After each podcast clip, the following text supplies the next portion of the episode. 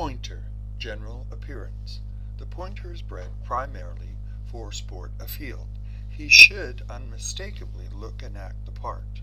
The ideal specimen gives the immediate impression of compact power and agile grace. The head noble, proudly carried, the expression intelligent and alert, the muscular body bespeaking both staying power and dash. Here is an animal whose every movement shows him to be a wide-awake, hard-driving hunting dog, possessing stamina, courage, and the desire to go. And in his expression are the loyalty and devotion of a true friend of man. Temperament. The pointer's even temperament and alert good sense make him a congenial companion both in the field and in the home. He should be dignified, yet show a responsive attitude at all times. Balance and size.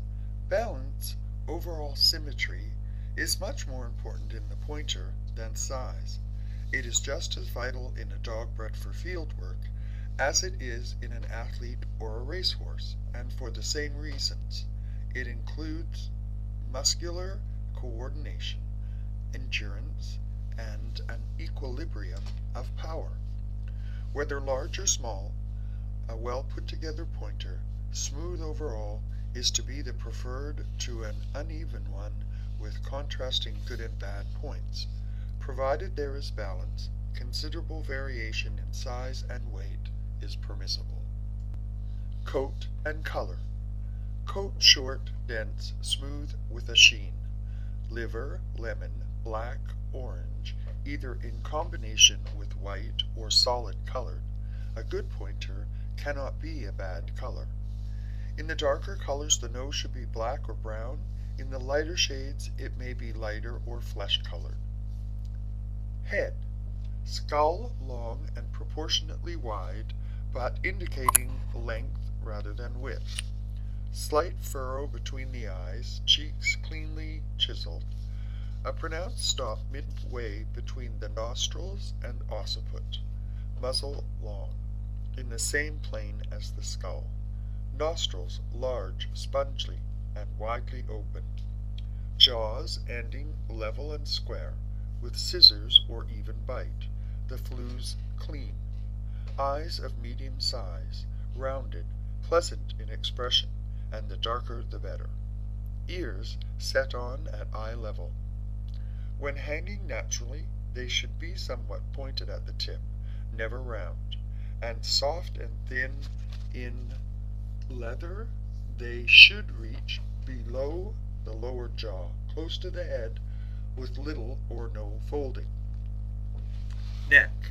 Long, dry, muscular, slightly arched, springing cleanly from the shoulders. Forequarters.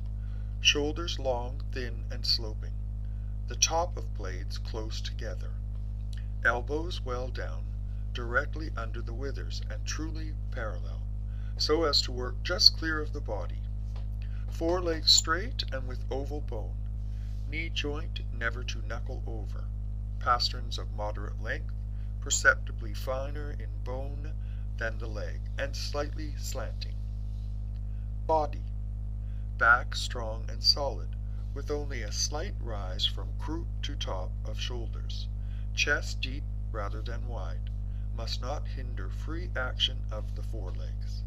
The breastbone bold without being unduly prominent. The ribs well sprung, descending as low as the elbow point. Loin of moderate length, powerful and slightly arched. Croup falling only slightly to the base of the tail. Tuck-up should be apparent but not exaggerated.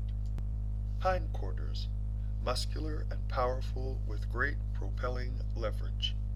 Thighs long and well developed. The hocks clean and parallel. Stifles wide and well bent. Decided angulation is the mark of power and endurance. Feet oval with long, closely set, arched toes, well padded and deep. Tail. Heavier at the root, gradually tapering to a fine point. Length no greater than to reach to the hock joint. Carried straight, ideally on a level with the back. Gait. Smooth and frictionless, with a powerful hindquarters drive.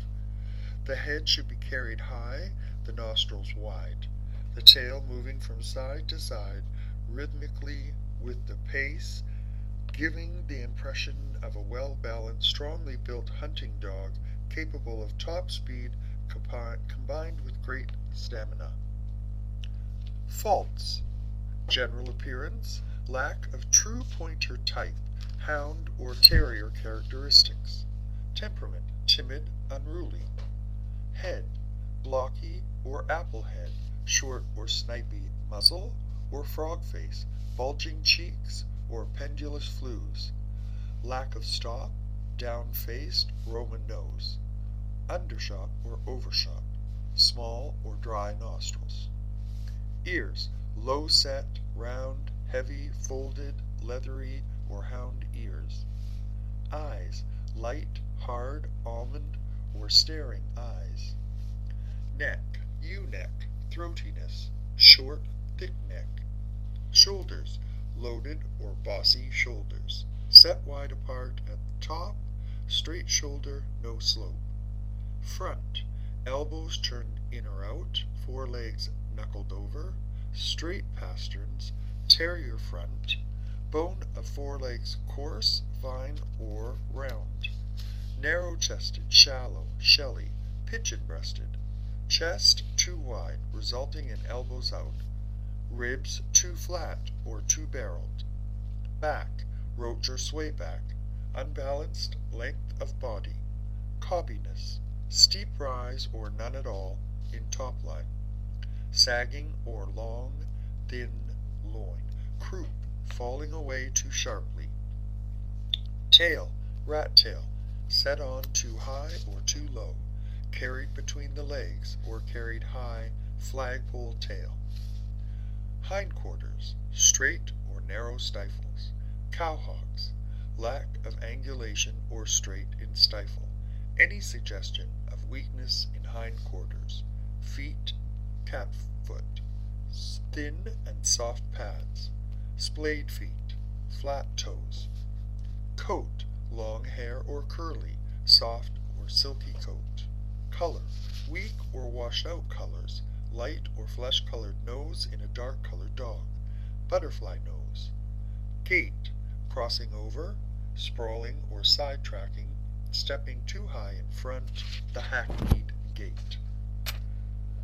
Scale of points for the pointer. Head, ten. Ears, three. Eyes, four. Neck, five. Shoulders, eight. Front, six. Back, four. Tail, five. Hindquarters, fifteen.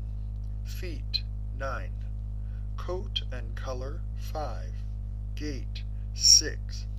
Balance and true pointer type, twenty.